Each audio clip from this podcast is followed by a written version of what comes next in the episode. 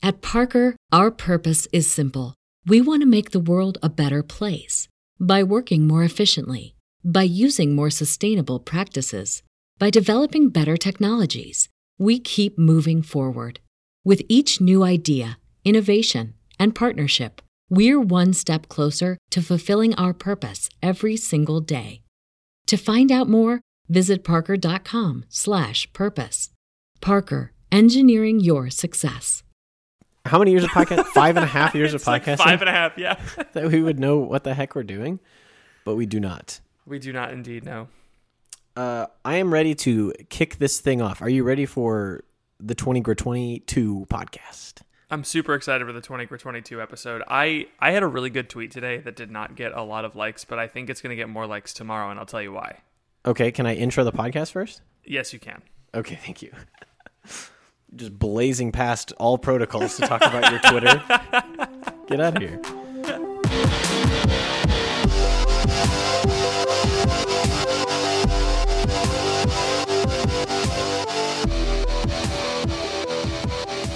Welcome to The Crunch, the only podcast that's awaiting our blessed hope, the appearance of the glory of our great God and Savior, Jesus Christ. It's your boy, Ethan. And I'm Patrick. That's why I needed the book of Titus. I can't believe I can't believe that you uh, needed to look that up in the in the book of Titus when Not it's in, everybody like, has a big, big, too. big fat brain that can remember everything like you. So we await the blessed hope of the coming of our Savior, Jesus Christ. But it says it The kingdom, differently in the Bible. glory- Yeah, you're right. I just heard that at, at Christmas Mass, and I was like, "Frick, that's a good intro." Because I, I am, have a podcast where we do just that. Look what it says in the scripture. Anyway, indeed, indeed, indeed. um, so Merry I Christmas, tweeted, Merry Christmas. please. Can we exchange some pleasantries? No, you I really want to tell you about the tweet. I've been thinking about it for months. All right, go and then I finally tweeted it, and no one liked it. I thought about this in, in December 18th, and I was like, this only makes sense on New Year's Eve. I tweeted, if 2020 was so great, how come they didn't make a 2022? Mm-hmm. Um, and Which is good. It's funny, and only four people liked it. But I think I think they're gonna laugh when I quote tweet it tomorrow and say, "Well, I've been proven wrong. I, wow, I've been mistaken. I was mis- clearly I was mistaken, or something." Like you that. should just you should fun. quote tweet it and just in all lowercase letters just say "Holy shit."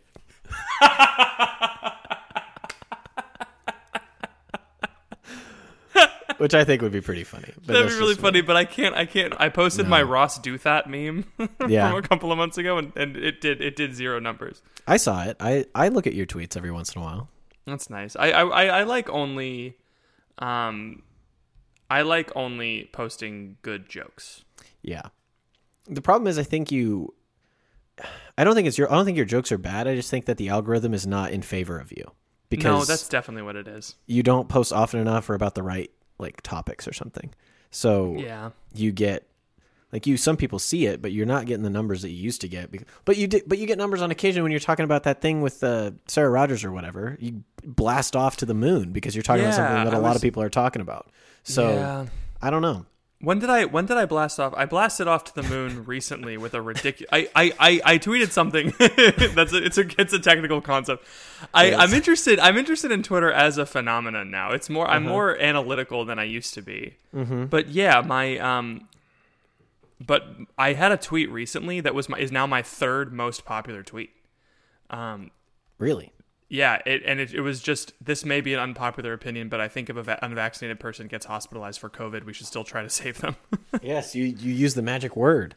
I did, and I, I'm like, oh crap! You oh actually no! you actually used two of the magic words. You said If COVID you- and vaccine in the same tweet. If you di- if you if you engage in the discourse, you do numbers. Mm-hmm. Not good. Yeah. I'm anyway, I, I, I I think it's good that you're on Twitter because someone with a brain like yours needs to be on Twitter just to provide a little bit of you know I think if you were not on Twitter it would be you putting your lamp under a bushel basket. Let me just say that. that's so nice of you to say. That's really nice of you to say. I I understand why you can't be on Twitter, but I do feel the same about you. Yeah, thank you. Um I think it's best that Twitter stays under the bushel basket for Ethan at this time. I was thinking about. I was thinking about like taking some of the things you say and just posting like thoughts from Ethan, making a separate account for like Bro Postle Graveyard or something like that. Yeah. Like the the best of Bro Postle, just to give people some of the Ethan content they have come to to to forget about because no one remembers us. That's no one. No one does remember us. No one remembers me. I was thinking the other day. Actually, I'm not going to share that because it's just not worth it. Um, I am I've been looking for this is my favorite podcast every year. Can I just Oh, say that? Uh, because it's it's a, an examine. We don't really have to do a lot of planning. We just get to talk about all the beautiful things that happened this year and the ways that we want next year to be even more beautiful. Uh, and I'm very very excited. It's the opposite of Twitter on New Year's Eve. It it really are people just like talking crap on everything. Like I don't uh, know because I don't follow sucked. those people. I mostly follow I mostly follow my friends' locked accounts. Um, That's fair.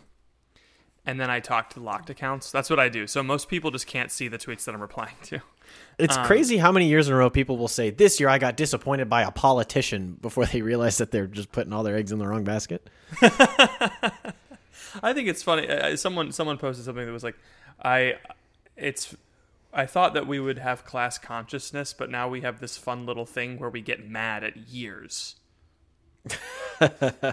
you know, like, That's oh pretty man, funny. 2022. How could you take Tom Hanks from us or something? I don't know. Tom Curse Hanks you, arbitrary twelve month period. How dare you? That's pretty rough. Um, I can I also share. I just want to share uh, before we get too into it. Um, To continue on the the Christmas pleasantries. Um, right now, I'm using two of my favorite gifts. I got a set of four whiskey glasses and four whiskey balls. Nice. uh, which I'm I'm using two of them right now. The whiskey was not a gift; I already had it. Uh, but it's such so exciting that I get to use this metal ball to keep my whiskey cold, and it doesn't. You know, there's no microplastics or anything in there. It's it's awesome. Yeah, that's great. I got whiskey balls. Uh, my wife gave me whiskey balls, and uh, I she did not like the amount of testicle jokes that I made following the gift of the whiskey balls. But I had to make them because that was the brand. The brand was making testicle jokes on the cover of the whiskey balls, um, Oh, yeah? and so I felt like I had to because I was just you know playing into the bit. But yes, Sure. whiskey balls are amazing. Um, I did not get any whiskey related uh, Hmm. gifts, but my my in laws did give me a butane cigar cigar lighter, um, which I didn't know that they knew that I smoked cigars. So that that's a new thing that That's now my nice. in laws know about me. Yeah, that's really cool. Uh, I also, you'll be happy to know, I got a plethora of the classics uh, from my my mother. sure. because she was kept asking me, "What do you want? What do you want?" I was like, "You don't gotta get me anything. You always get me stuff. You just whatever." So you really want to get me stuff? You can get me David Copperfield, nice. The Hunchback of Notre Dame, and The Count Great. of Monte Cristo. And I show up, Amazing. and what do I have in my stocking except for David Copperfield, The Hunchback of Notre Dame, and The Count of Monte Cristo? My mom just went and got exactly what I asked for, uh, which is awesome. Uh, so I started reading David Copperfield over the the holiday, and I'm still reading it, and I really like it, and I'm glad that I like books. Uh, it is nice to like books. I is I did like not books. I did not get a lot of books this year. Really shocking. Yeah, it was interesting because I but I'm really glad that I didn't because I don't I don't want things. You know what I mean? I have a I have a lot of things Yeah. and my in-laws instead of getting me the usual um, instead of getting me books they got me things Hmm. and i was like oh no you're getting me things what if Oh, i no. do not use these things but oh my gosh ethan they got me a watch Okay, that's great. it's an incredible everyday watch my wife gave me an amazing watch that i is wear every on day the fancy- brand, or is that? Are you just planning on the frequency that you're going to use it? it's an everyday it's a daily watch like you would wear this every day i wouldn't wear my other watch that my wife gave me because that's a fancy watch Ah, but this is like an everyday watch it's very rugged it's very is big for my watch. for my thick wrists it's very nice and Mm-hmm. they also got me ethan they got me a little backpack okay For your little It's- back. it's it's a little backpack and it's just big enough for like four or five books Ooh. and or like one big book and like my two journals or whatever. Mm-hmm. And it has just enough pockets and it's just small enough for me to carry around my books and my pens and like some other things in there, like maybe like daily emergency stuff. And I was like I was like, guys, this is what I've needed my whole life. I've they- I've been carrying stacks of books around since I was three years old, Ethan. I used to walk around with a stack of Dr. Seuss books. Ask my mom. And then it was a stack of Magic Treehouse books, and then it was a stack of Animorphs books. Okay, I walked around with stacks of books, and I still walk around with stacks of books, and I put them in my big, big, thick backpack. But you can't take a backpack to a restaurant. You look like an idiot. You can't take a backpack to like you know, the movies with you. And then what if you're bored before the movie? You go on your phone like a cretin? No, you whip out your little No, you backpack. you download the arcade app and you participate in the augmented reality arcade game that they've provided for you. You cretin. I'm the cretin because I'm not answering movie phone trivia. I love Uh, movie phone trivia. What what movie was Brendan Fraser in that also starred Bugs Bunny? I don't know, man. That's a tough I one. don't, I don't know. it's know. really really hard to say. Looney Tunes back in action, you freaking There moron. it is. There it is. Looney Tunes back in action. What movie did Brendan Fraser star in where he played the titular role Tarzan? Or sorry, George of the Jungle. I'm sorry. What what movie did Brendan Brendan Fraser star in where he was a mummy? I never saw it. I never saw the movie. I don't know. Can I just I only went thing? on the ride at a Universal Studios. What? I don't know why Marissa Menounos is famous. But she's on every gas station pump that I've ever been to. She's on. A, I, did she just get a job? Like she, her job. I feel like I don't know if she was ever an actor. I also don't even know if I'm saying her name right. So Marissa Menounos, if you're watching, please um, invite me onto your podcast. Uh, but it feels like her job is I'm going to stand in front of the green screen and I'm just going to like look good and I'm just going to read stuff and then that's going to be my. Like that's what everybody knows me from is like gas station pumps, pre-movie uh, trivia time, and it's like maybe the odd one-off Mastercard commercial. Sure. You know, like Yeah. how do you even like how do you get that job? First of all, it's definitely Maria Menounos. Maria Menounos. She has hosted Extra and E News, served as Okay. TV correspondent for Today, Access Hollywood, and uh, co-hosted the Eurovision Song Contest 2006 in Athens, Greece. Uh, Wow. so that's quite the CV, Yeah, pretty extensive. indeed. All right, well, she gets a pass then if she's if she's legit famous. But she's kind of she reminds me of someone who's like um what's the guy's name? Jimmy Kimmel. Like how do you get that job? You know? How to get? Well, he was on the Man Show, obviously, with Yeah. with Adam Carolla, um, where he chased after women and asked them to have sex with him. yeah. Uh, and he also uh, asked women if they would they would take a pill that made them super smart, but also made their butts really big, which is the most 2003 bit that I can think of. I'm I'm starting to think that my my mother maybe snuck that pill into my food. I mean, I was, this is one of the things that you don't do in front of your in-laws, but I did yesterday when we went to Space Center Houston. Um, I, uh, I I looked at I looked at my wife and I said, you know, Jupiter. There was a big a big light. It was a light show, and there was a big a Sure. big like there was a big lit up Jupiter, and I was like, you know, Jupiter is the second biggest ball of gas in the solar system. And she said, what's the first? And I was like, my ass. She walked right into it. Phoebe, you, you think you know better at that point? Her mom looked back. She was like, why did you say that? Oh man. oh, it's so funny. I feel so bad. I feel so bad for Phoebe. But that's just the life that our wives have signed up for. You know, at this point, I don't know if you feel this way in your marriage, but I feel like a lot of my my jokes and a lot of my energy, like when we're in groups of people, is like just trying to find some new angle, some new way to get my wife to laugh because she's heard all the regular stuff. Yes. Oh my You know? gosh. When I make my wife laugh really hard, it's like, okay, that was feels so obviously good. good. It's like yeah, it's like honestly like it's the same kind of rush that you get from like winning a scratch off ticket or something. Like it's Sure. just I can't believe like I gambled on this and I freaking won. This is amazing. this I'm gonna ride this for the rest of the day. It's you know? amazing. Yeah, no, I definitely know what you're talking about. Yeah, it's it's uh it's pretty rough. But Phoebe's nice. Phoebe's nice because she won't laugh when it, we're in groups of people. Like she'll chuckle, but she'll tell me later. She's like, "I love when other people see how funny you are," and I'm like, "Aw, thanks, Phoebe. That's Yeah. nice of you to say."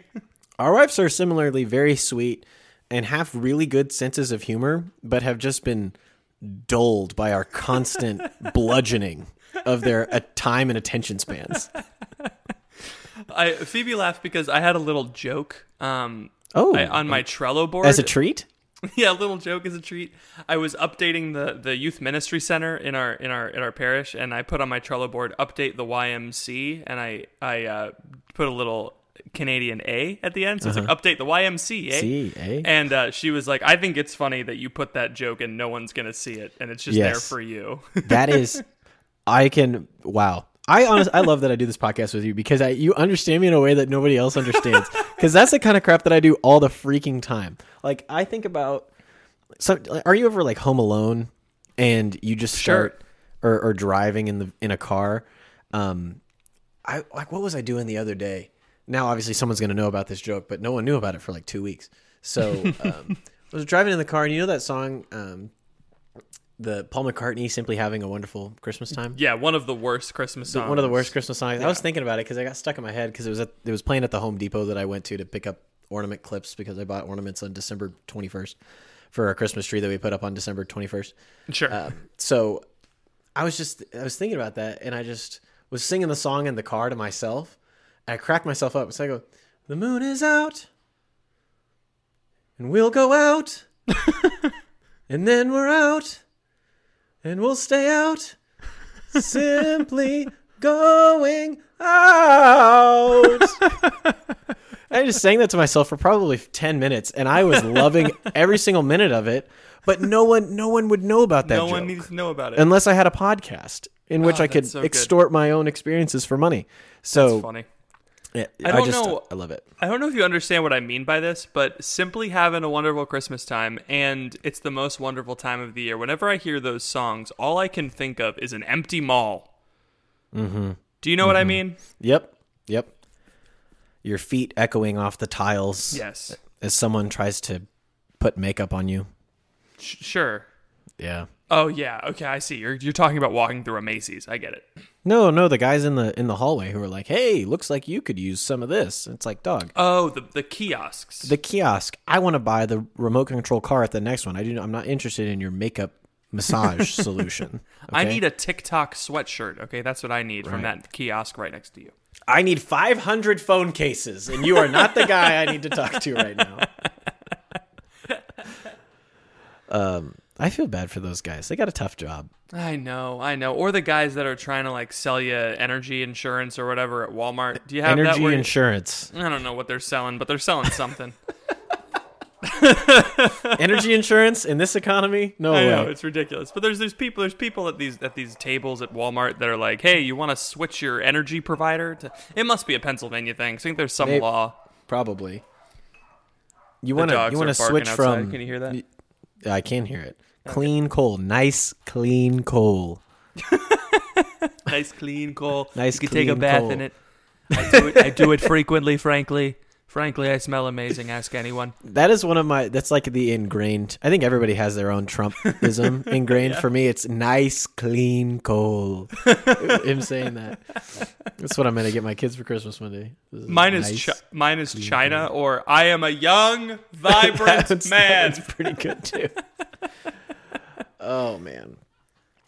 All right.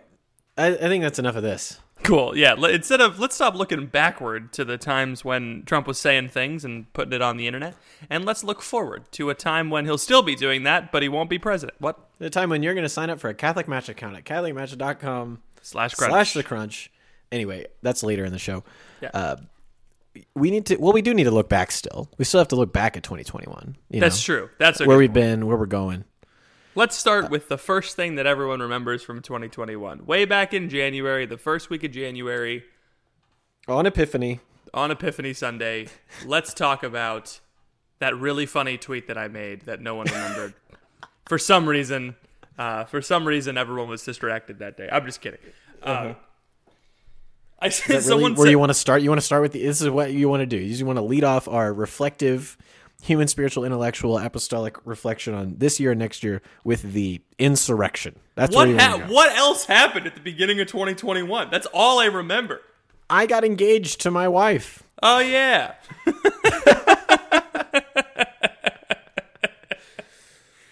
That's Yeah, that was the worst Everyone time to was get freaking out about the. everyone was freaking out about the insurrection. I was trying to navigate the Brilliant Earth website. That's what I was doing that week. Trying to find some good, clean diamond. nice, clean coal. Um, no, I want to. I think it'd be good. It'd be good practice just to go back and. Um, you don't have to split them up into categories. We can do that for the for the next year. But just things that happened this year that maybe you're you're proud of, that didn't go maybe the way you wanted them to go, um, or just like momentous things that are now just have changed the, the trajectory of your life? Because I think those are kind of the main things. It's like things that I did that I, I think were awesome, things that I failed at that I'd like to do better on, and things that were just completely out of my control, but here they are, you know, and now and now we're moving on them. Yeah. Um, wherever you want to start, I think that'd be it would be a fruitful exercise. um Hey, thank you for listening to this episode of The Crunch.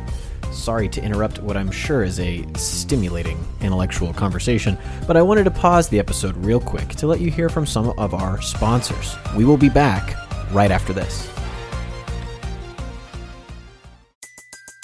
Everybody in your crew identifies as either Big Mac Burger, McNuggets, or McCrispy Sandwich. But you're the filet fish Sandwich all day. That crispy fish, that savory tartar sauce, that melty cheese, that pillowy bun. Yeah, you get it. Every time. And if you love the Filet-O-Fish, right now you can catch two of the classics you love for just $6. Limited time only. Price and participation may vary. Cannot be combined with any other offer. Single item at regular price. Ba-da-ba-ba-ba. I don't know where to start. Yeah, let's start with like let I I, I mean I can I can remember something um from I mean like a big a big change was moving jobs. I mean I know that's like that's such a that's such a uh, That was this year? yeah that was this year. Wow. I know.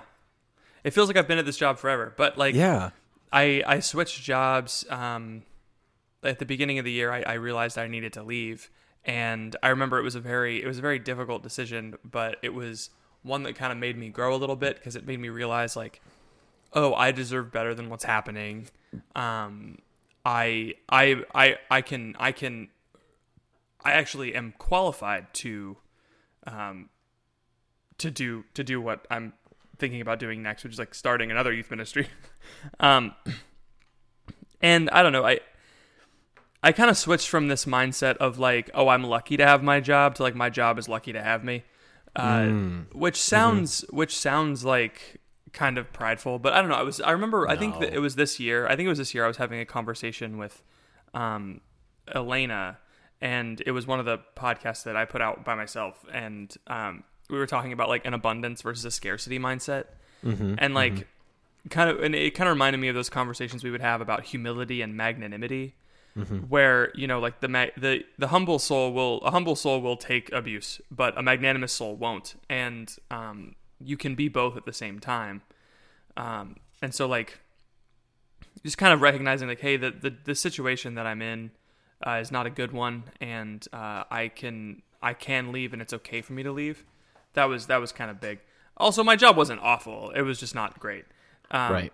yeah, You needed to move. yeah i did. But also like i in addition to in addition to that i did so much i did so much in the meantime like from the beginning of january i i changed jobs at the same church i became a director of evangelization and then a coordinator Ooh. of evangelization right afterwards um, because i don't have a master's degree yet um, and uh, I I got a lot done. Like we we I helped launch a bunch of ministries at the church with you know volunteer leaders, and like I empowered them to do good things, and you know I set them up really well to to continue. And even after I left, I was still going back to help them, you know, make sure they were on the right foot, uh, and like helping the community, etc. So I felt really good about that. That was good. hmm. Isn't it cool to look back? Because probably in your day to day, it doesn't feel like you've really done that much. you know? Yes. But when you look back and you say all those things, it's like, holy cow. A lot has been set, even if we haven't seen a lot of fruit, a lot of things have been set in motion this year Yes. for you, Yeah. which is really cool. a lot of a big a big quote a quote that I that I think about a lot is um, uh, people overestimate what they can do in a day, and they underestimate what they can do in ten years.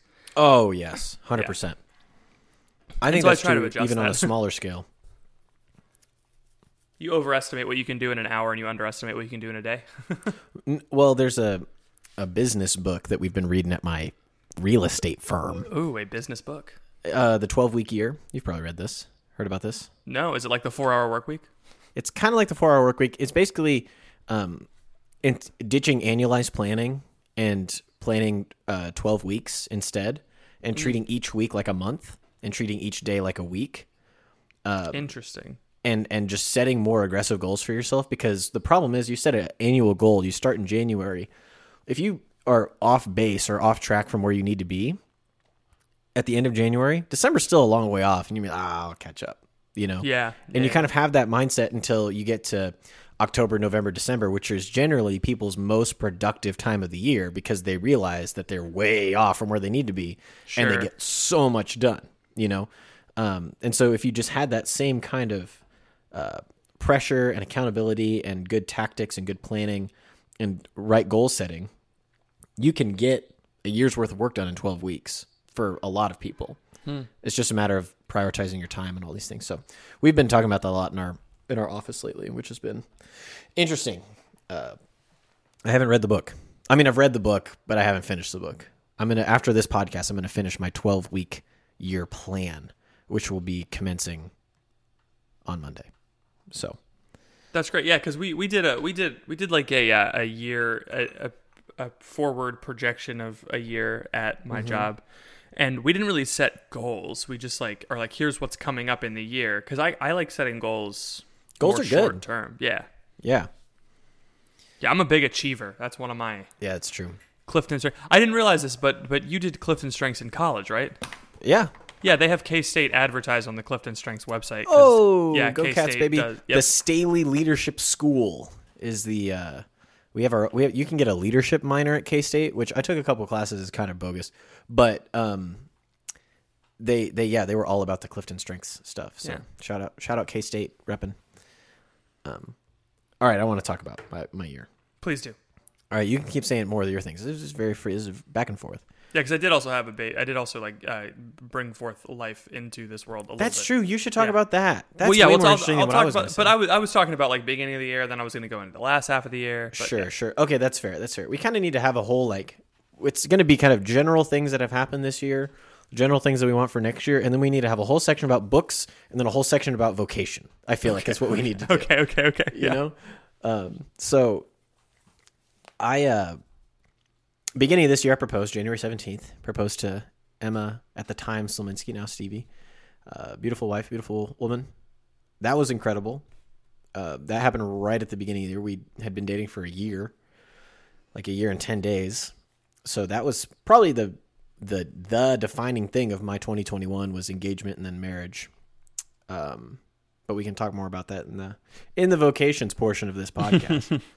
uh, so that was really huge. And then my the the next thing was then following that was just my decision to to leave Focus. Kind of came in that same time period, the beginning of the year, and that's when I got hired on at, at the job that I work at now at ROI. And uh, honestly, like it feels really weird because a lot of people hate their jobs. So I feel kind of like guilty sometimes. Not guilty, but like, like I kind of, I feel like I don't fully appreciate what I have. I suppose, Sure. but just through all of the connections that were made, like I proposed to Emma, and I knew that we were moving to Oklahoma City because she didn't want to live in Tulsa, and she didn't want me to stay on staff, and I kind of agreed that it wouldn't be the best for our marriage. And so I knew I had to get a job in Oklahoma City. So it's like February and I'm I'm applying to engineering firms. Like I'm trying to use all my contacts, trying to call people, trying to I'm op- I'm applying for jobs in Kansas City, I'm applying for jobs in Manhattan, Kansas. Like I'm I just anywhere that I might I just cuz I know that I need a job, you know, and like I'm stressed out cuz I don't know where I'm going to be and this isn't like no one's responding and all of my contacts like there's just shut door after shut door after shut door. It was just really stressful, you know? Like I uh, because you you want to trust that God is going to provide, and you're supposed to say all the right things, but then you're like, well, gosh, what if I don't have a job? Yeah. that's that's kind of scary. Um, and so just, I never would have dreamed of becoming a commercial real estate broker. Had so just the way that it happened was that my boss James contacted my good friend Clayton, who's the team director at OSU, because he had heard James was good friends with one of the Focus regional directors, or she's a Focus regional director now, um, or I guess his wife was good friends. So he went to OSU, and her his wife was good friends with this regional director, Erin Scanlon. Um, and I assume what happened. I haven't really got the whole story, but I assume that James asked Erin, "Who are the best people in Oklahoma that I can ask who are mission minded, who want to work at my who would want to work at my, my real estate firm?" And she probably gave him Clayton's name because Clayton's just an amazing guy, right? And she's I th- an OSU grad and knows that Clayton's doing good things at OSU. So James got connected to Clayton, Clayton's like, no, I think we need to stay on staff for another year. Like this is where we need to be. But I know my good friend Ethan is is looking for a job. And so just like kind of this crazy like things that were set in motion 10, 10 15 years ago are like coming to fruition by me getting connected with this guy James That's and so going through this going through this interview process, not knowing anything about real estate, taking some aptitude tests, like going and visiting and shadowing for a day and then getting the job uh, which is like a commission based job where I have to do sales and I don't know anything about real estate and I got to get my real estate license while I'm, you know, finishing up my year at Tulsa. It just was kind of bonkers just how it all fell into place and, you know, it's just like kind of cool that this is now like the last last day of the year of 2021. But like now James is is one of my really close friends and I see him all the time and like we have amazing conversations about mission and prayer and he's helped me through a lot of things and like wrecked a lot of my limiting beliefs about like just how successful I could be and and not in like a worldly way but in like a you know you need to really accept the love of the father kind of way and I didn't know how much I needed that because he's he's older you know he's like older. He's 31 you know um but he's he's kind of like an older brother in that way where he's just like all right it looks like you are really ready to do this thing but it looks like you need help in, in this way this way this way and just like has walked me through that. And you know the other people that work there anne who's this amazing woman who who works as the as one of the assistants like she's a huge proponent of discipleship and evangelization and just like the people that I've gotten to be around I can't even imagine living life any other way Yeah. because I'm surrounded by people who are on fire for the Lord and on fire for evangelization. And I just know that not everybody gets that when they leave something like Focus or when they leave college. And so, um, and it's gonna, it's like, like I was saying earlier, like this has ch- changed the trajectory of my life more. Like th- those two things, like proposing to Emma, and then a month later, like getting connected to this job, uh, and now being being involved in like crazy missionary things that I never thought I would be involved in, and just Yeah. planning for the future and trying to like work with all the really cool and really powerful things that are happening in Oklahoma City and trying to build like a community of young families and like trying to escape from the culture of you know modern America. All this stuff. It's just like all that was set in motion through, through these like just small little, you know. Yeah, I'll give this guy a call. I'll see what he's about. You know. And it's like, yeah, I'll, I'll propose to this woman. See what she's about. You see know, what she's like- about. Yeah, propose to her, then find out what she's about. Yeah, you know, it's just kind of, kind of really crazy. Yeah. So that's, I would say, it's like if we're talking like the beginning of the year, those are the two just absolutely massive things that have forever set my life in a completely different direction that I never would have even Mm-hmm. dreamed of. And it's cool because it's not anything that I did. it was all kind of given to me. Uh, so It's cool that you mentioned Yeah. like limiting limiting beliefs and all those things, and like and like getting getting a mentor because I, I do kind of have that that same experience at my job with my direct supervisor. It's it's like a, a very coach relationship as opposed to like a boss and subordinate Mm-hmm. Yeah. relationship. Yeah. And yeah, it, doesn't it just change the game like in every way It possible? really, it really does. And this, like, and this is not, this is not like I know everyone, a lot of people know that my former boss was Father Father Anthony was not my boss. Um, boo. Father yeah. Anthony, boo. Father Anthony could not be my boss. That was one of the problems. It was like I feel like um, Father Father Anthony was a very good was a very good supervisor, and like he was a very good. Um, he was very he's very wise and he's very good at directing my work and guiding me and the ministry. Um, it just that that wasn't the dynamic of that office where he was allowed to do that as freely as he could have. So I want to get that out of the way because my former boss is someone that I know that, that I know that people here know of. um, Right. My boss now is is actually able to kind of like shepherd me a little bit and like guide me in a better way um, than Father Anthony was previously allowed to. I don't want to talk much about that, but um, and it's it's incredible. It's really helpful. And the pastor described it like this. He said that we're on the we're a, a- our, our team is called the engagement team. Uh, it's and it's an actual team. I'm like on a team with the the faith formation director and the communications Yes. director, and we're like on a team. Um, and he, the pastor described us as on our growing edge. Like that's where we stay. We stay on our growth edge, and so sometimes it's very uncomfortable. Sometimes we're overextended, but sometimes we have to like so we have to like pull back, you know. Um, but we're always growing. and I think I have I've had a similar experience where it's like I I I've had limiting beliefs of what I could do that I'm kind of coming to grips with and under and getting rid of and seeing now like oh there are more things that I'm capable of and I should and it's not wrong for me to go and, and do those things. I think that's another thing. Um, yeah. And I want to I want to take a minute too to just talk about this because this is something that I've learned and, and realized through this process of being mentored and working in an environment that is definitely like we're in the world. Like we are buying and selling real estate you know? Like it's it is as as worldly of a position as you can get other than the actual like construction guys that are out there doing this you know building the things that we're selling. You know what i mean? Yeah. like we're we're pretty close to like real tangible things. And yet the way that we get to do business and the way that everything is so integrated it- i just I, I want people to understand that like just because you have a job you know in the world doesn't mean that your human formation and your spiritual formation no longer matters mm-hmm.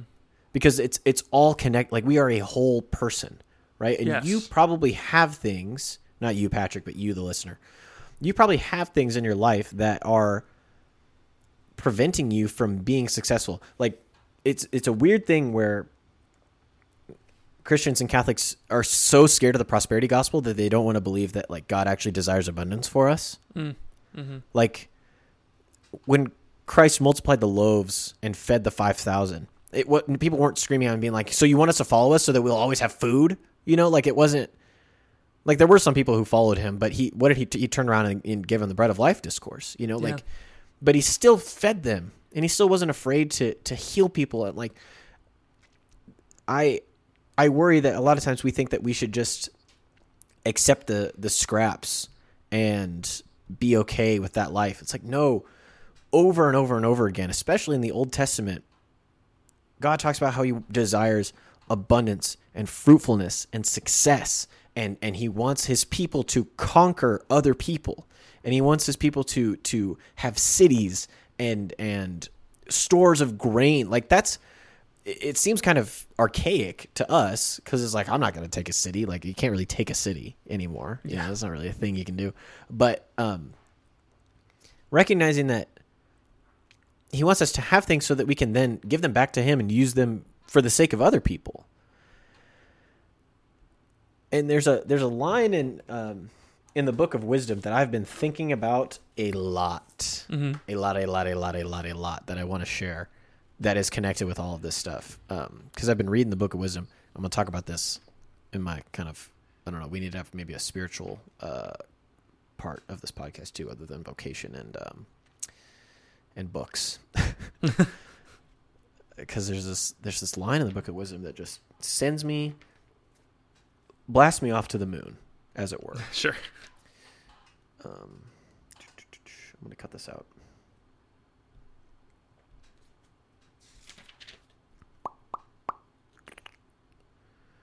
Oh, come on.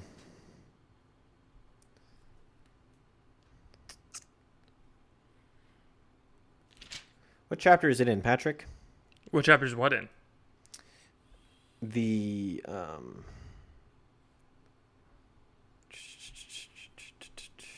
I don't want to spoil it. I'm going to cut all this out, but I got to find it.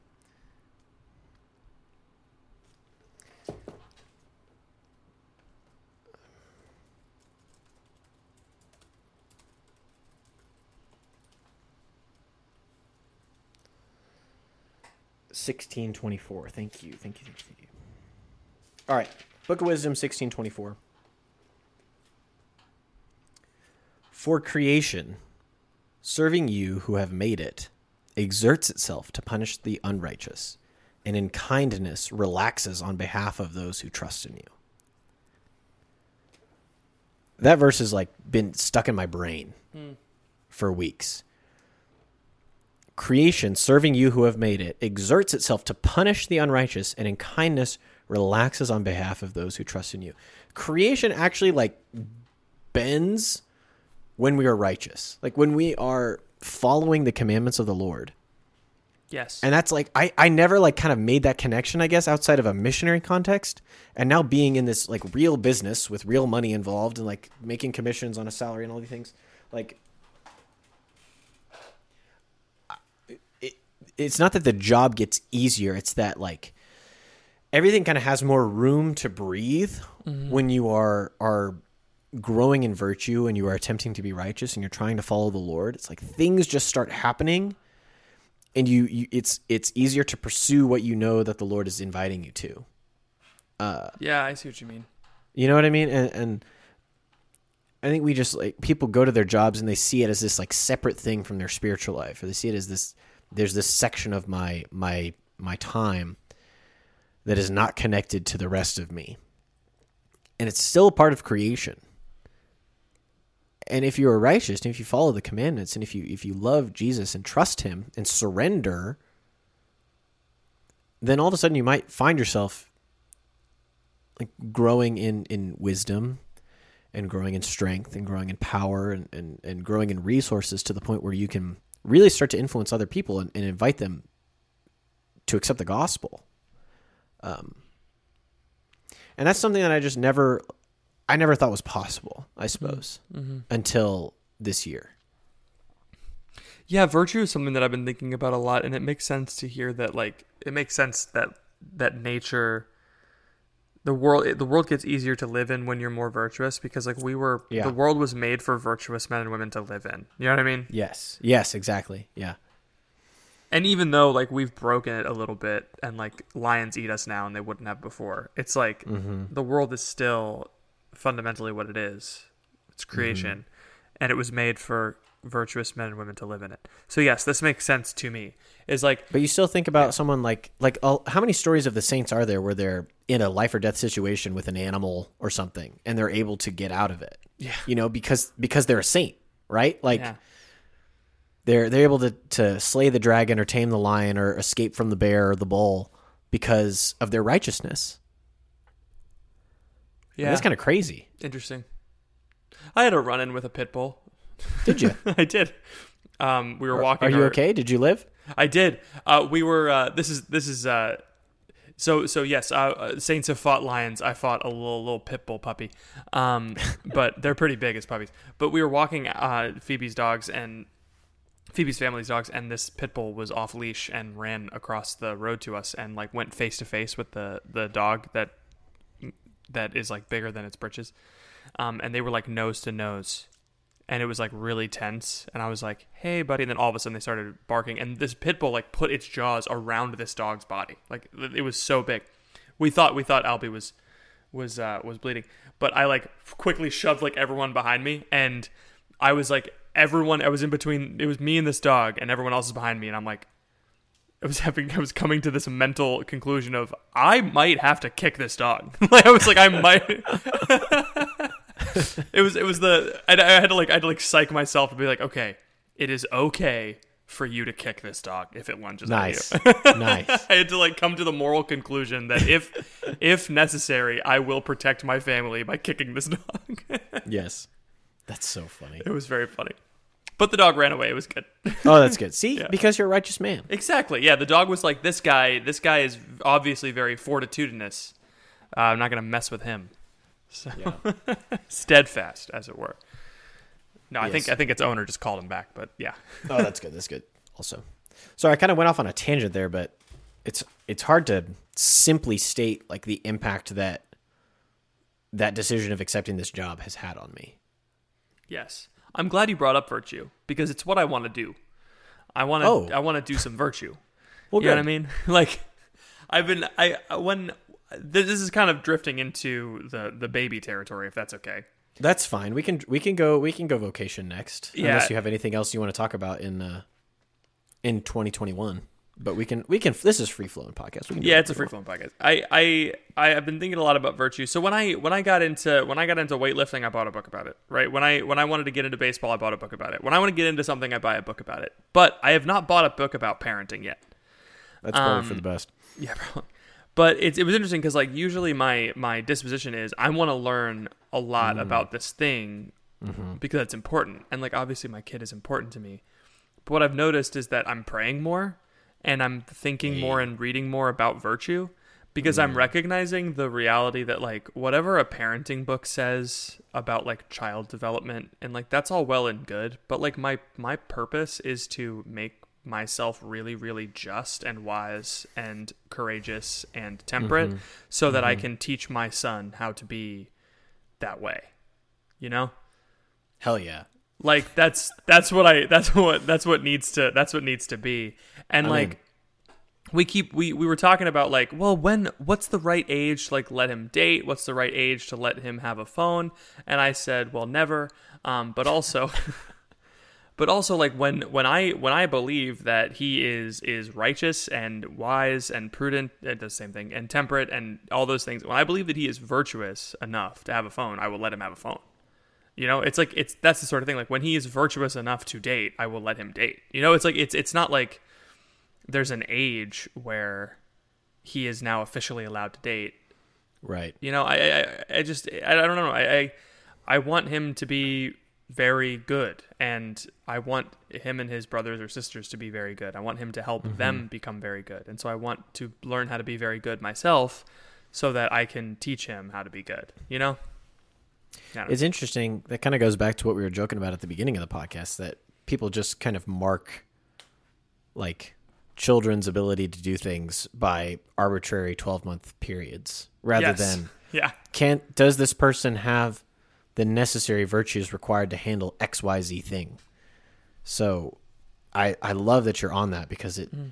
it de um de-arbitrarizes it makes it less arbitrary Yeah. to give your child a phone or entrust them with a certain responsibility or say you know you can you can have this job or you can you can have that job um because it's not about the age it's about can't are you are you um, cultivated enough like has your has your life does your life represent a certain amount of virtue really to Yeah. to do this thing or that thing or the other thing i love that i think that's awesome Yeah, and, and I, I because we've been having conversations about sheltering, right? Because very clearly I don't want my kid to ever use social media ever. I just don't want him to do what I did. You know? yeah I, I just we didn't know. But now we do. And so now we have Oh, a we responsibility. Oh, we know. We have a responsibility to make sure that, you know, they don't go on the internet, right? right Um and I've I've received accusations of, of sheltering. You don't even have the, the kid is not even out of the womb yet. Um, I know, but in discussions about in discussions about my my my plan, they're like, well, "Aren't you worried that this baby is going to be sheltered?" Um, and I said, "Sheltered from what? Evil? I sure hope so." Um, it, it I feel That's like it, I feel like it's thing. I feel like it's my job a little bit to shelter my child until they are strong enough Yeah. to withstand the thing that I am sheltering them from. I think there's a pro. I think you can over shelter where someone is strong enough to handle something, and then you have like the issue of rebellion. Um, right. Because it goes back to the arbitrariness. It's like, well, I'm going to make sure that they don't do this until they turn this age. Sure. It's like, but then you're blind to the reality of how the child is actually progressing. Mm-hmm. Like, it, it has to be. This is a problem because you have to be actually engaged with your with your child's life. The horror. I know, I know how awful. I can't turn away from my soaps and my I can't the 34th season of Survivor. Don't you know how much this means to me? They added another immunity idol this year. I can't. They the, the stakes are so much higher. If I was on the show Survivor, um I would No, never mind. I'm not going to say that. I would simply survive. I don't I understand. well, I was going to say I would die to prove the show's name wrong, but that's maybe walking backwards into hell. Yes. just like the camera like pans around with blur and like zooms in really quickly on me, just drowning off the island. Screw your stupid show. I'm gonna drown. Take this immunity Uh, idol. All right, so I think that's great. Um, I would like to also talk about so that's I think that's really cool with what you said about your child. I'd also like to talk about your relationship with your wife in as much as we can, um, and just over this past year, like because I I got married in August, so I only have five, little less than five months of marriage to Yeah. discuss. You know, for 2021, I can talk about engagement too, but um, I think it's it, and it's kind of like a private thing. It's like weird to walk up to somebody and be like, "Hey, tell me how you and your wife grew over the last year in your marriage." Yeah. You know, but like, but I also think that that's kind of an important thing to talk about too. You know, maybe I'm Um, wrong. Yeah, no, you're but- you're you're right. I, I'm I'm a better person now. I I think uh, I think I'm, but it's like, it's not. Um, it's not the way you, that most people mean that. Whereas like, oh, now that Mm-hmm. I have someone keeping keeping track of me, now I'm better. You know, it's not Yeah, like yeah, that. It's like now that I am with someone all the time, I want to be better because I she deserves better. You know, it's like it's it's out Mm-hmm. of love that I'm becoming better, not out of fear. Um, Right. Which is good, uh, and also there's a lot of uh, humility involved with it. Like you know, oh, I am wrong about this thing, or you know, like I even if I don't feel like I am wrong, I should still probably apologize for this, or I should have this hard Yep. conversation. Um, instead of pretending like nothing bad happened, I should go Mm-hmm. talk to her, and then things will get better, and they do. Uh, So yeah, that, that's stuff that I've learned a lot this past year about um, being about being a better person through being married, and also uh, having a baby makes uh, people really close together. In fact, if you're having trouble in your marriage, I recommend getting. I'm just kidding. But no, like having a baby got really like made us really close. Like yesterday, I was uh, my hand was on her tummy and I felt Peanut wiggling around in there. It was amazing. Nice. I was like, I can't believe that you feel that every time. yeah. That's so cool. yesterday, Peanut kicked her in the sphincter. Oh, it's always fun. someone's after the podcast. Someone's gonna have to tell me where the sphincter is on a woman because I have no idea. Do women even have sphincters? I don't know. Yes, um, probably multiple. I don't actually know if that's where he kicked her, I- but he kicked her somewhere. Sure, I would echo something similar. Um, engagement was hard. I've I've talked about engagement at length. I feel like if if people have specific questions, they can ask. But um, engagement was hard because it just was a lot of transition. You know, we talked about that a couple weeks ago about just how challenging it is to really stay afloat and, and keep everything moving when it's like you're getting a new job, you're leaving your old job, you're moving to a new city, and you're preparing for a, this wedding and you're preparing to move in together and you have to make all these decisions. It's like, what color plates are we going to have? You know, like it just, just Bed Bath and Beyond has a lot of my business, but I never want to go back into that store ever again just because it's just like, oh, I made so many decisions in there. Like they're not bad decisions, but it was just, it I just had to make a bunch of them. Yeah. It's like I had I did, never knew that I had to defend my case as to why we needed a cheese slicer. Just wait until you're cheese in- slicer all the time. Just wait until you're in the sequel to Bed Bath and Beyond, Bye Bye Baby, owned by the same Bye Bye company Baby. and is probably next door. yeah. So it's um that was challenging because it just was a lot of decisions that had to be made that I wasn't necessarily prepared for. sure, yeah. Now that I've I've made them and I'm through it, I'm like, oh, I'm just very thankful that we did the engagement the way that we did, because it was it set us up for a, a pretty good transition into marriage, but it was still still challenging for lots of reasons. Um, being married, uh, this is just is great, and I don't often think about the fact that I'm married. I guess, like.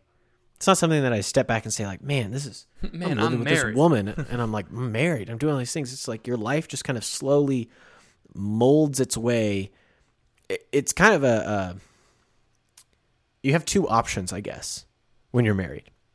You can either lean into the idea that you have to become a gift, or you can pull away from it. yeah. Like how your marriage looks just depends on how you respond to that question.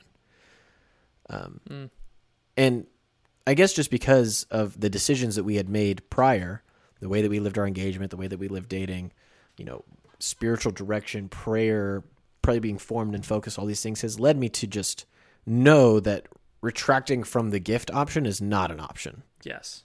Like it's only the only option is to become a gift. Um, and so when you know that coming in, it's awesome, and you're like, yes, I am ready to become gift, and and then you start doing it, and you realize like, oh man, I can't become a gift in this way, and this way, and this way, because I have selfishness here, and I have pride here, and I have laziness here, and I have like it just all of those things just because that's what people mean when they say marriage exposes these things in your life. And because it's because it is just one or the other. Um, and so if you're really trying to live it those things become unearthed and then you have to deal with them. And that's messy and hard and challenging and leads to a lot of fights in the car when you're driving to kansas um, not that I just wouldn't just not me you I know, mean, it I don't know what you're talking else. about. so so that's kind of like the the basis of what I've learned, but like more specifically, it's just the learning how. And Patrick, you probably experienced this too. How the not to uh, diminish the role of the woman in the marriage, but the man Buckle really, s- but the bu- buckle up. But the man really sets the tone.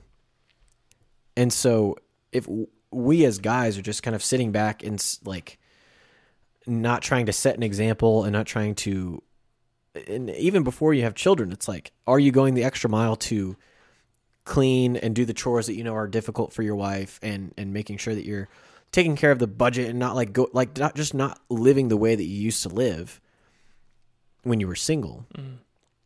It because I think a lot of guys will just try to maintain their bachelorhood as much as possible and like let the woman take charge in the things that are a bit more important like apologizing and working on the relationship working on laziness and selfishness all these things. like they'll let the woman take charge because they're afraid because they don't know how to face it. They don't have the emotional ability to face it.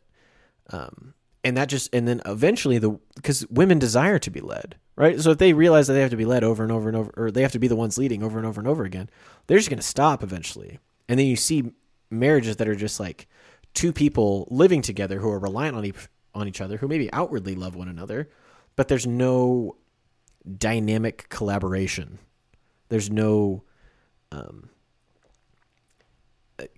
gift towards one another. Like they they've made the one gift at the beginning. It's like all right we're going to hitch ourselves to each other. But then the rest of it is just kind of two people living in the same house. Yeah. um does that make sense It does make sense. I, I think like I, I- think it can it can be tough to, to swallow because like we're we're we're very bad at seeing the differences between men and women. But I think you're I think you're right. It's not that like I, I think it's not that women get they can't apologize first. I think it's just like in general that's exhausting. yes i'm not Um, saying that as like a general as a rule is Yeah. that this if it's this way then it's bad and if it's this way it's not it's just it just doesn't seem fitting to always make the woman be the one to initiate those kinds of things I agree. I Yeah. think I think that makes sense to me, Patrick. yeah Um, but I, I think it's I, I think it's like I don't know. I, I've I've been in situations where Phoebe has to apologize first, and I don't like it because I feel like I've I've missed something. Does that make sense? sure yeah Like, it's like I feel like I've every, missed every something. situation is different like if your wife is mean to you and you've done nothing wrong because she was just being mean to you Sure, yeah. then yes she should come and apologize you know Yeah, but like, when there's- when we when we've been in a fight, a mutual fight, and she apologized first, I'm like, wow, I can't believe I didn't do that. You know what I mean? I can't believe Yeah, I, I yeah, missed it- it, yeah. so to speak. But like I, I think I think when I apologize first, it's something that I need to do because Mm-hmm, I need to get over that like that Right. solitariness. I, I think I'm very tempted to be solitary, Mm-hmm. um, and I should not be. and and I feel this is a nature documentary. Like you see here, the man pulling away from the woman. This kills the woman. you know, like Yeah. it just it, it absolutely hurts them so bad, and we can't. I don't know. I don't know a lot about ladies. I've been married five months, so I don't really know everything. But it just seems to me that when when you are are actively discerning and then executing on the things that you know that you need to sacrifice. Like the places that you know you need to grow in selflessness the places you know you need to grow in humility the places you know you need to grow in like, endurance and just um, doing the things that you don't want to do and um, when you choose those things it, it not to say that like every single woman ever in the world when she sees these things she then also grows in those virtues automatically because men are just so powerful and women are just so weak when they see it they're just so inspired. It's not what i'm saying. But there's just this natural spiritual element that it, whether it's something super small or something super big it's like when you sacrifice in this way it's kind of just like an invitation to the woman even if it's not spoken. It's like say come with me and do this thing with me. Mm-hmm. and that's that's what they that's that's what they love. That's what women are are, are yearning for is for a man to step up and say, "Come, I I, I want to do this thing with you." Yeah, And like when you're when you're married, you've already you've already made that choice. You've already made that decision, and it can get really like naggy sometimes if you're always telling your wife or if you're always telling your husband like, "Come on, you have to do this, you have to do this, you have to do this." But if you just if you just do it, and and like are gentle and are kind and are selfless, like that's what I've really learned. It's like the the ability to just live with another person and just live a life that says like I'm going to do this and I'm going to love you and I'm I'm so excited to like keep doing this with you. Will you come with me? but not like in a weird naggy way. Yeah. I guess It's invitational. It's invitation. Yes, it's, it's- like it's it's, a Song it's of a gift and an Songs, chapter invitation. two. Yeah, yeah, yeah. it's come away with me, my sister, my bride.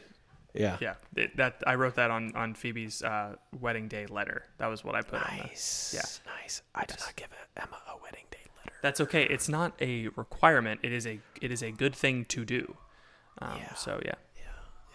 So I I would say that that little reflection, I guess, is just what I've, and that's probably it's it doesn't apply exactly one to one for everybody, but for me, those areas of just me not not realizing how much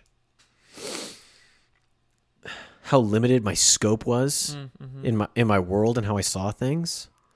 I just thought that I was the only person on the planet, you know, and then you're married and then you're like, crap, I'm not the only person on the planet. There's two people on the planet. There's two whole people, and then you have a kid, and you're like, oh no. no, no. so that would be like in that world where I would say that I've I- I wouldn't say that I've grown Yeah. a lot, but I've become aware of what I need to do. Mm, So, yeah. that makes sense to me. Yeah. Yeah. I uh, I have nothing to add. I think that was beautiful. And that was good. Thanks. I think I think there's I think there's something to be said whenever um whenever we talk about complementarity things, Uh-huh. I think it's important to remember that a lot of the stuff that we say about women that are generalizations are meant more to instruct men than to instruct women. Yes. Yes, that's a really good. That's so good what you just said. Yes. I'm talking to boys. I'm not talking to ladies. I don't know what you guys know. Yeah, I don't like you don't you don't need to know that the you desire to be led by what a blah blah blah blah blah. Um Yeah. This is the drawback of having a guy only podcast. Yes, this is the drawback. It's that I am talking to the fellas. You need to know this. Uh, it's like I don't know. I remember one time I was like talking kind of broadly about about women, saying you know like women need to be told uh, some generalization that men will tend to take something as true the first time they hear it. Um, you have said that you love me, therefore it is true. Um, whereas generally speaking, for women, there's a timer. Um, you say I love you, and then they go great, and then like five minutes later, they would love to be reminded again. Um, Yeah. And it was helpful for a friend of mine who was a woman to say, Yes, I experienced that. And then another to say, I don't know, I don't experience that as often. To give me like a good understanding of like, hey, this is sometimes true, but you should be aware that like this is a way that people can be, and women tend to be mm-hmm, this mm-hmm. way. Yeah. I think it's important for the fellas to remember this. I don't know. This is yeah. again The fellas- the fellas generally we were talking about women generally earlier the fellas generally don't know anything like we absolutely clueless about this kind of stuff. Because for guys like they just we don't have a lot of good models for these kinds of things. That's fair. and so it's just it's it's either you learn it in the trenches and you figure it out which could be damaging mm-hmm. depending depending on how you figure it out. Yeah. or you know maybe we just we share a little bit. It's like and again i don't i want to emphasize i don't know anything. Patrick doesn't know anything. We've been married for less than three years collectively like but but you talk to and someone who is who's been married for 40 years and is is christian they might not say it exactly in the same way that we're saying it they might not have the language but they're going to say all the same stuff you know like yeah. like when when a guy who's 80 years old jokingly says the woman is always right what he's meaning is i've had to learn how to die to myself you know like he just doesn't know how to say that Yeah. He's just not saying it well. right he's not saying it very well but that's what he's learned Yeah. whether or not he's responded to it he's still it's still a truth you know which is interesting This is good. I would like to move on to the final. Yes, we can move on. Part of this of this cast. yes we can move on yeah Cool. Um. So you want to talk about goals for next year? i would love to talk about goals for next year Okay. And we're doing the we're doing the ship right. Uh, spiritual, human, intellectual, pastoral. absolutely Cool. Let's get on board this New Year's ship. Boop boop. Time You for first. I've twenty. been- I've been talking. Twenty-two. What? i've been talking too much you gotta go Oh, okay, okay, okay. Um, do you want me to do the whole ship first, and then you can do yours? yeah that's perfect Okay. Uh, spiritual goal. Um, my spiritual goal, honestly, is to keep doing what I've been doing. nice I I am in a place where I don't want to make any goals for myself spiritually because um, I don't know what God wants me to do. Um, I have found what I've been looking for. I've been I have found a mobile chapel. um, I used to think I had to like build something and like make a chapel, but my my breviary has become my mobile chapel. I just stick it in my backpack, and now I have a cool backpack, uh, and I take it with me wherever I go and I pray. Um, and it has been very good. I'm going to keep doing that, and it's it's it it gives me my daily reminder throughout the day. Um, much like the since we are all feminine in relation to God, I need to be reminded constantly that He loves me. Um, uh, human, um, the Clifton strengths themes, even though it's like kind of a, it's kind of like a, a at first I thought it was like a goofy, more complicated Myers Briggs. Um, but it's revealed a lot about me, and I want to continue to examine my top themes of talent and make them strengths, um, reflect on them, and journal more. Uh, intellectual goal um, I have been working on an ebook. Oh, Yes, I want to. I want to. Um, I want to write like a beginner's guide to Catholic po- Catholic beginner's guide to politics, and like a good way to think. Um, in order to motivate myself to do this, I already made a cover for it. Um, Okay. because it's it's helpful for me to visualize what it's going to look like. Um, and this is a I, I- I'm gonna I'm gonna uh, talk to some of the people on the Discord about this. So join the Discord if you want to talk to me. I want to know what you think and if you would. I'm gonna release it for free, but I want to know if you would buy it. You know what I mean? I get you. Like I want to know. I want to know like if this is something you would purchase, uh, and then I'm gonna give it away for free. Um, and then that's my intellectual goal because it's it's my other intellectual goal is just to do another semester of school. I'm doing a uh, an independent study about post liberalism this year, this semester. Very excited about that. And then um, for pastoral, uh, I want to get better at reaching middle schoolers. it's hard, man. it's hard they're tough and i want to like actually take the time to um, do the catechetical institute courses and like talk to people who are smarter than me and you know do something every week that helps me get better at it yeah i want to do that Nice. that's my ship That's that's a way more thought out than what I'm going to say. I'm going to be rambling for 20 minutes. Probably. part of that was off the cuff but part of that is because i've been reflecting over i've been using my journal a lot more recently so a lot of my thoughts are already down on paper so they're easier to recall nice. Um, I'm going to start with human instead of spiritual. Uh, That's so mine's Hishp. going to be hyssop. Uh, hyssop is what it is. Good. Um, which we do love is very biblical. Uh, I want to buy a house this year. good Which is good Yeah, got to get out of the renting situation. Um, I would encourage everybody to, as soon as you can, buy a home, begin building equity, as it were. Um, so that's like kind of the big one for 2022, and we have a lot of a lot of things that are kind of revolving around that particular goal of like where are we going to live and what's it going to look like. Um, I actually have the the floor plan design of a home that we want like just taped up in front of my desk. That's just like always a constant reminder of like this is what you're working for you know? Like it's not just for like numbers in a bank account. It's like no this is i want this home that i could then have for years hopefully which is really really cool so that's that's probably my biggest one for 2022 everything else kind of flows out of that.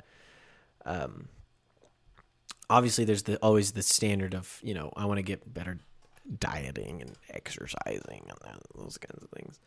Um but all that flows flows together. The for spiritual um i had a i had a prayer recently. I was reading the gospel of matthew and i don't remember what chapter it is it's in but it's the ask and you'll receive, seek and you'll find, knock and the door will be open to you. And um, I just had, I, I just feel this deep in my bones that like I'm on one side of a door. And on the other side of the door is like the saints and the people who are really living the Christian life, like in radical ways. And I just feel like I'm on the wrong side of that door um, and like I want to go over to the other side.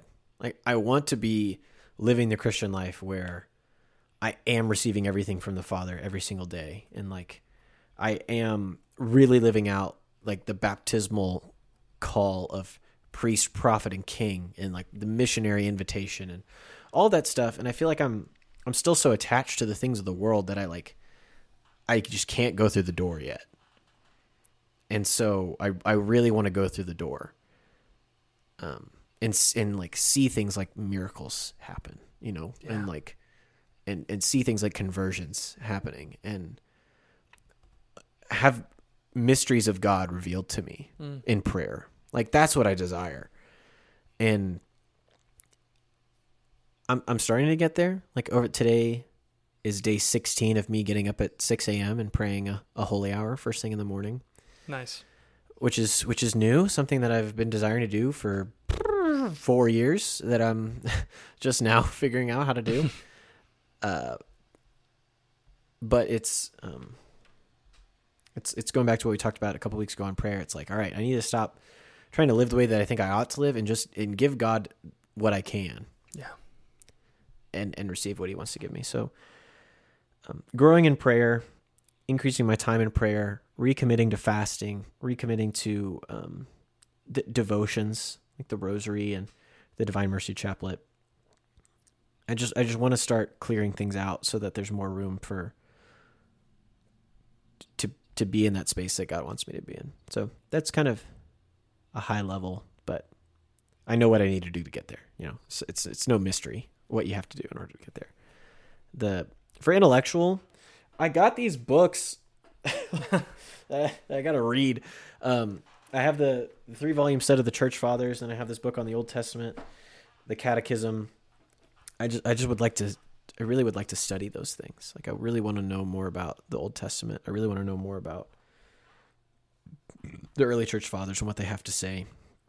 Uh, and just committing myself to maybe just a time every week when now that hopefully my schedule is going to be a bit more routine of like this is when I study, I guess. Because I had that for a little bit, but just getting married and traveling to see family, and my wife's schedule is changing, my schedule is changing, learning about a new job, making new friends, leading Bibles, like it's just all is crazy. But I feel like now I have I have a routine where I can actually implement that, and it Yeah. wouldn't be like imprudent, I suppose.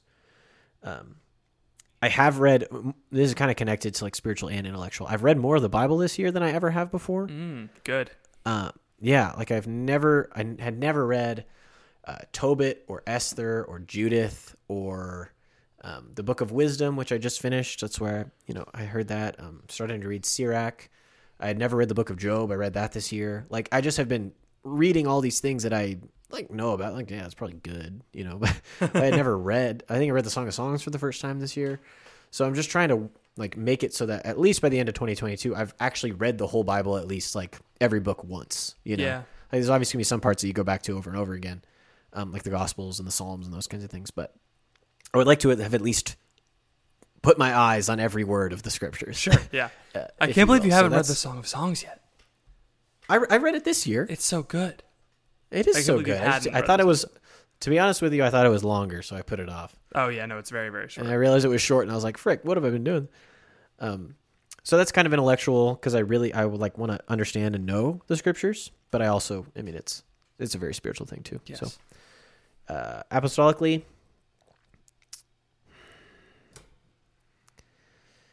I, I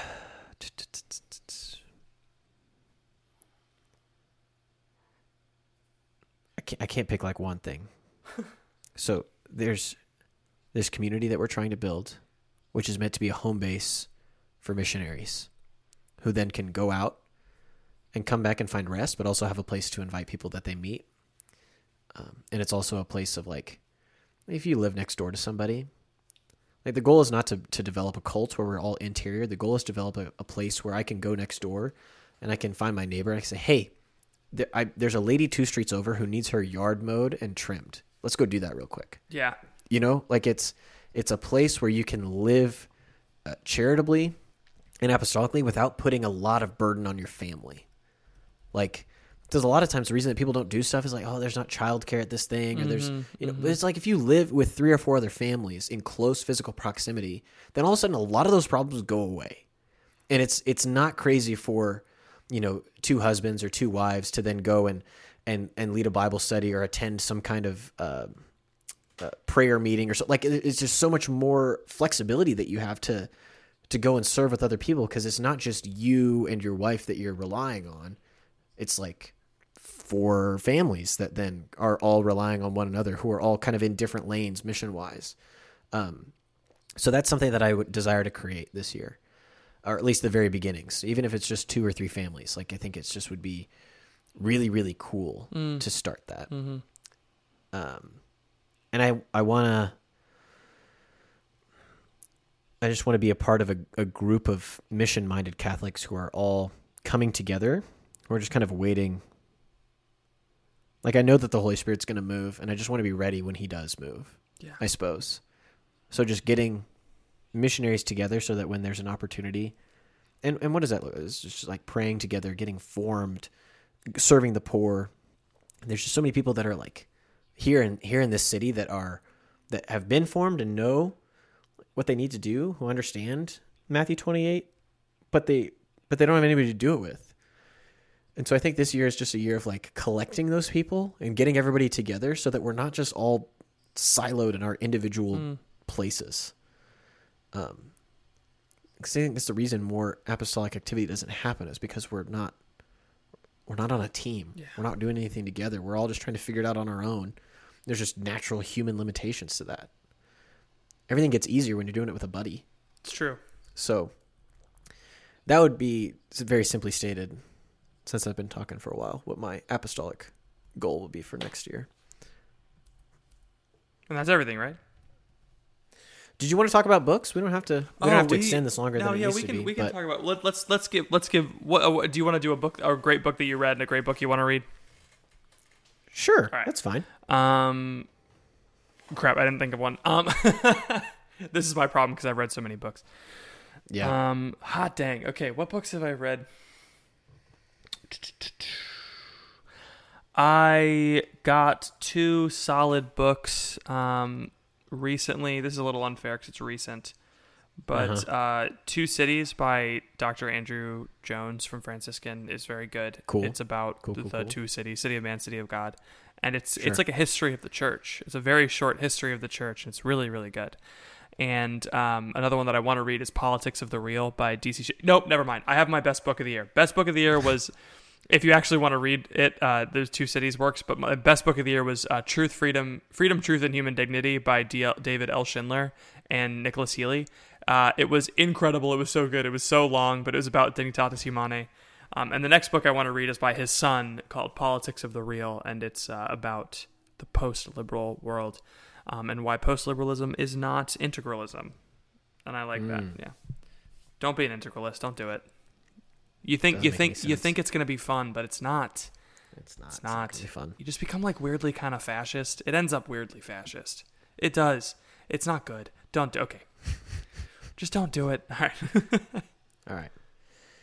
Um, I fell short of my book goal for this year. I wanted to read 40 books. I read 36 books.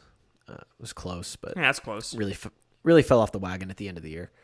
Um, I did kind of on Discord, discord.com slash the crunch. That's not the actual link. It's in the description. Um, uh, I did post my top five, but if I'm going to pick one that I really loved and then one that I want to read next year, man, this is pretty hard. Very difficult. I mean, there were so many, Patrick, I've read so many good books this year. Oh, gosh. I'm just looking at the list right now and I'm just frustrated because I can't pick a single one.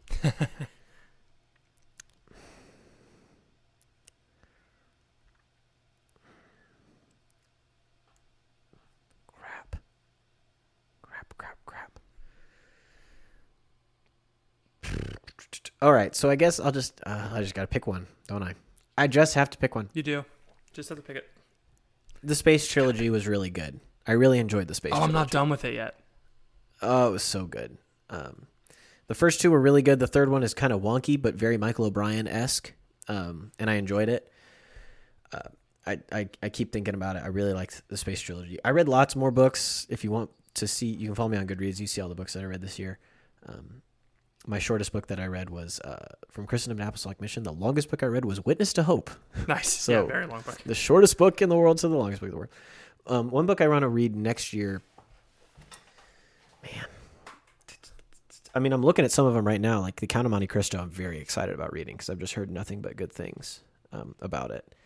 And there's a lot of books on my shelf. Like, oh, probably never mind. I'm going to take it back. Democracy in America is You has read been on my that, shelf. dude? No, no, no. It's it's one that I Oh. want to read next year. I was Yeah, gonna say, hot dang. I've been, I've been. Um, who keeps quoting that?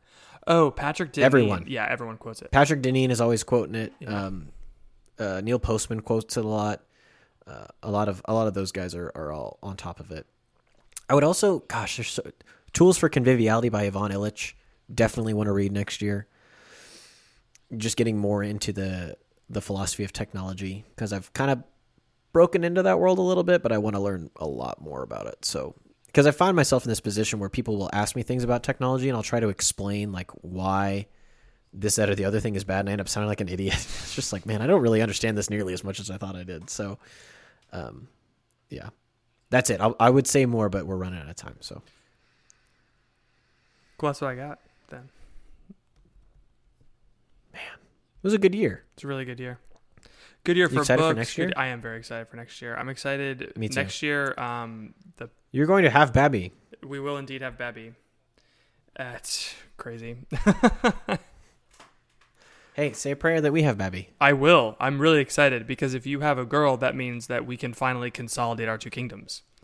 Indeed. Um, Combine the bloodlines. also, it's a boy. We announced that to everyone this week. Yeah.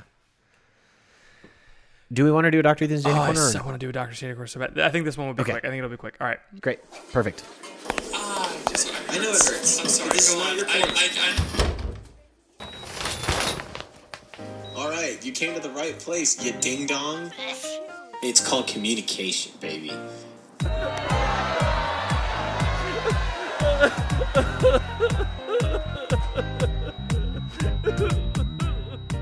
Uh, thank you for writing in anonymous name Caitlin. Uh, her name is Caitlin. She What's the name of the segment? The name. Of, Oh, Welcome to Doctor This Dating Corner, sponsored by Catholic Match. Uh, please send your dating questions into the uh, the submission thing below. Uh, thank you to Catholic Match sponsoring this segment of the Crunch. You can go to catholicmatch.com slash crunch, start your free profile. If you haven't done it already, why aren't you doing it? Just do it. Can I just say, can I say real quick from the Discord that I, I did you see this today on the Discord? Probably not. What happened?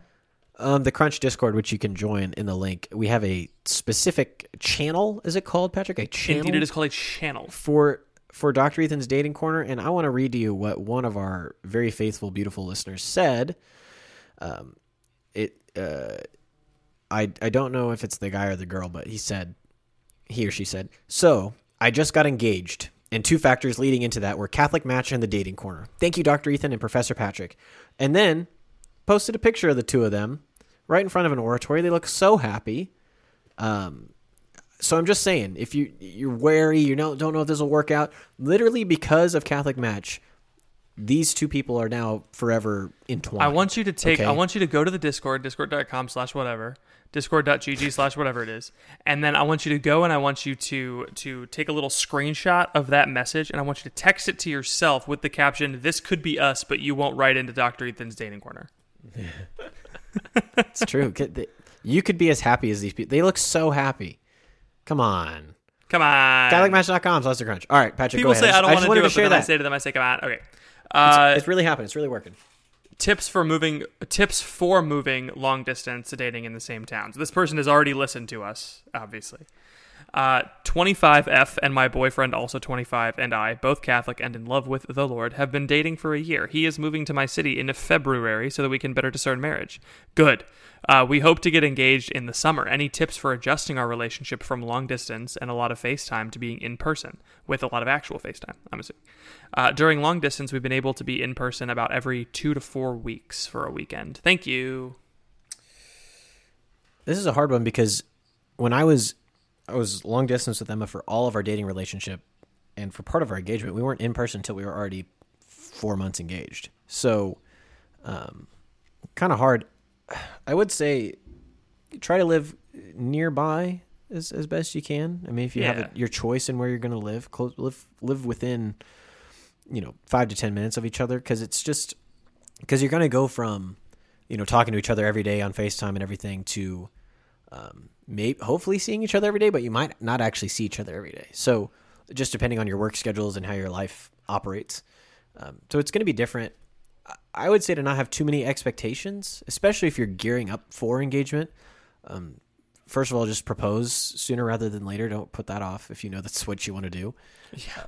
Because it's just going to make everything so simple. But it's it's hard to know the right boundaries because it used to be like you had you had your life and then you had a specific time where you had to stop your life and and call this person who lived in another city and kind of talk about your day and talk about their day and have a good conversation. And then that call would end you go back to your life. Not to say that your you know significant other wasn't a part of your life but it just like it's different. And now Yeah, I see what you mean. they could very well just walk into your kitchen but but not at the designated talking time. You know what i mean? And so yeah, i think you, yeah. you just got to be prepared to integrate your lives more with one another and not be as attached to well this is our hour and this is when we talk about all these things. This is our hour and a half or two hours that we that we talk about all these things. Like it's going to become a much much more casual but also much more real at the same time. So i would just prepare for that shift because it's it can be it can ca- catch you off guard if you're not ready for it. And you can feel like you're not talking as much. You can feel like you're not spending as much time together because when you're long distance, like you have to make the time. When you're in the same city, you don't have to make the time as much because you see each other way more often. So it's not, it doesn't become as much of a like, I have to section off this time. Yeah. If Yeah. that makes sense. So that would be the biggest thing that I would say. What do you think? Um, I, I, I agree. I think I think it's it's uh, you have to be open to admitting that you may have been a little more selfish than I mean. Okay, I shouldn't say that. Um, uh, it's not it's not selfishness. What it is is it's a lack of need to be virtuous and self-sacrificial. I think.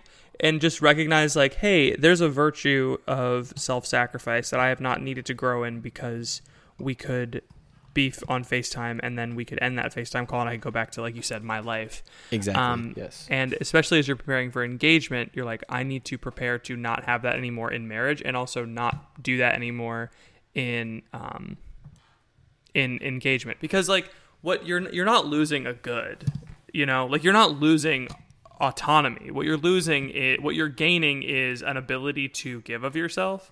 Um, and that's going to be hard, and you may be tempted to blame the relationship for that being hard, but it's not the relationship's fault; it's virtue's fault in general. Yeah. Um, Yeah. and you need to grow in virtue. So yes, this is my that is my uh, my my opinion. You guys are doing great. Get engaged already. What are you waiting for? It's wow, come on, what are you waiting on, for? You want to get engaged when there's go. good weather? I don't understand what's going on here. Don't get engaged in the summer. If you pro tip, if you get engaged in the winter, you can get married in the summer. That's a good point. Right. So think about that, dude. Hit So hit him with you- the what do you hit him with the six month engagee. That's what we call it in the biz, the six month engagee. Yes, sir. All right, that's all I got. This is a good podcast. Very different, but still, I think was uh, it was good for me. It was good for you. I I had a good I had a good podcasting. I feel like I talked a lot. I'm sorry. well, I mean, it is a podcast. Yeah, it's fair. We do talk. We both talk a lot. talk about patreon.com slash the crunch, uh, facebook.com slash groups slash the crunchcast. Join our Discord. We're up to 100 and 100 and uh, let's see here. 155 people. We need to. We wanted to get 200 by Christmas. So the 45 of you that did not join, um, you you Are, are, dead to us. Yeah, yep, yep, yep. You're like a nice, clean coal put in my stocking because you did not uh, join the Discord. So thank you for that. Join the Discord. It's in the link below. Follow Patrick's blog, patnevy.blog. He's also doing a weird Twitter newsletter thing, which I don't understand, but yeah. you can So um, if you, want. now you can now you can uh, subscribe to my newsletter. So you can subscribe to my blog from my Twitter account now. Uh, Twitter has a Twitter because newsletters are back. By the way, I don't know if you knew this. Newsletters are like in now, and so um, Twitter has like a newsletter feature. and Patrick refuses to start a Substack because of whatever reason. So now he's on all of these other platforms. No, it is Substack. It's Substack is what it is. sure. It's just uh, it's just a, a, a, a worse version of Substack. Um, but it's integrated into Twitter, so now you can click on my Twitter profile and you just subs- it subscribes you using your Twitter's email address, so it's like super easy. And it, and then I have a I have a Zap that automatically subscribes you to my Mailchimp. So it it's Nice. I jerry rigged it. I, I I might send newsletters, I might not. But go on go on Twitter and subscribe to uh, my blog from my Twitter account. It's never been easier for you to be subscribed to my blog. Well, there you go. Yeah. I I know I'm gonna subscribe. Uh, what? No, I'm being serious. Yeah, I know. I'm excited to have a great 20 or 22 with you. I think we're gonna do things on this podcast that we never would have dreamed of, and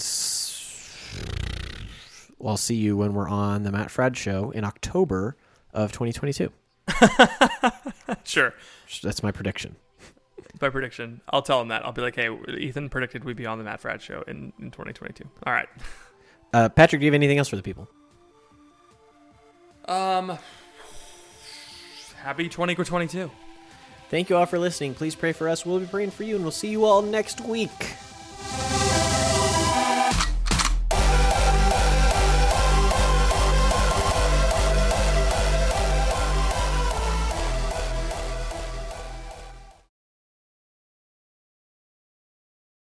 At Parker, our purpose is simple. We want to make the world a better place by working more efficiently, by using more sustainable practices, by developing better technologies. We keep moving forward.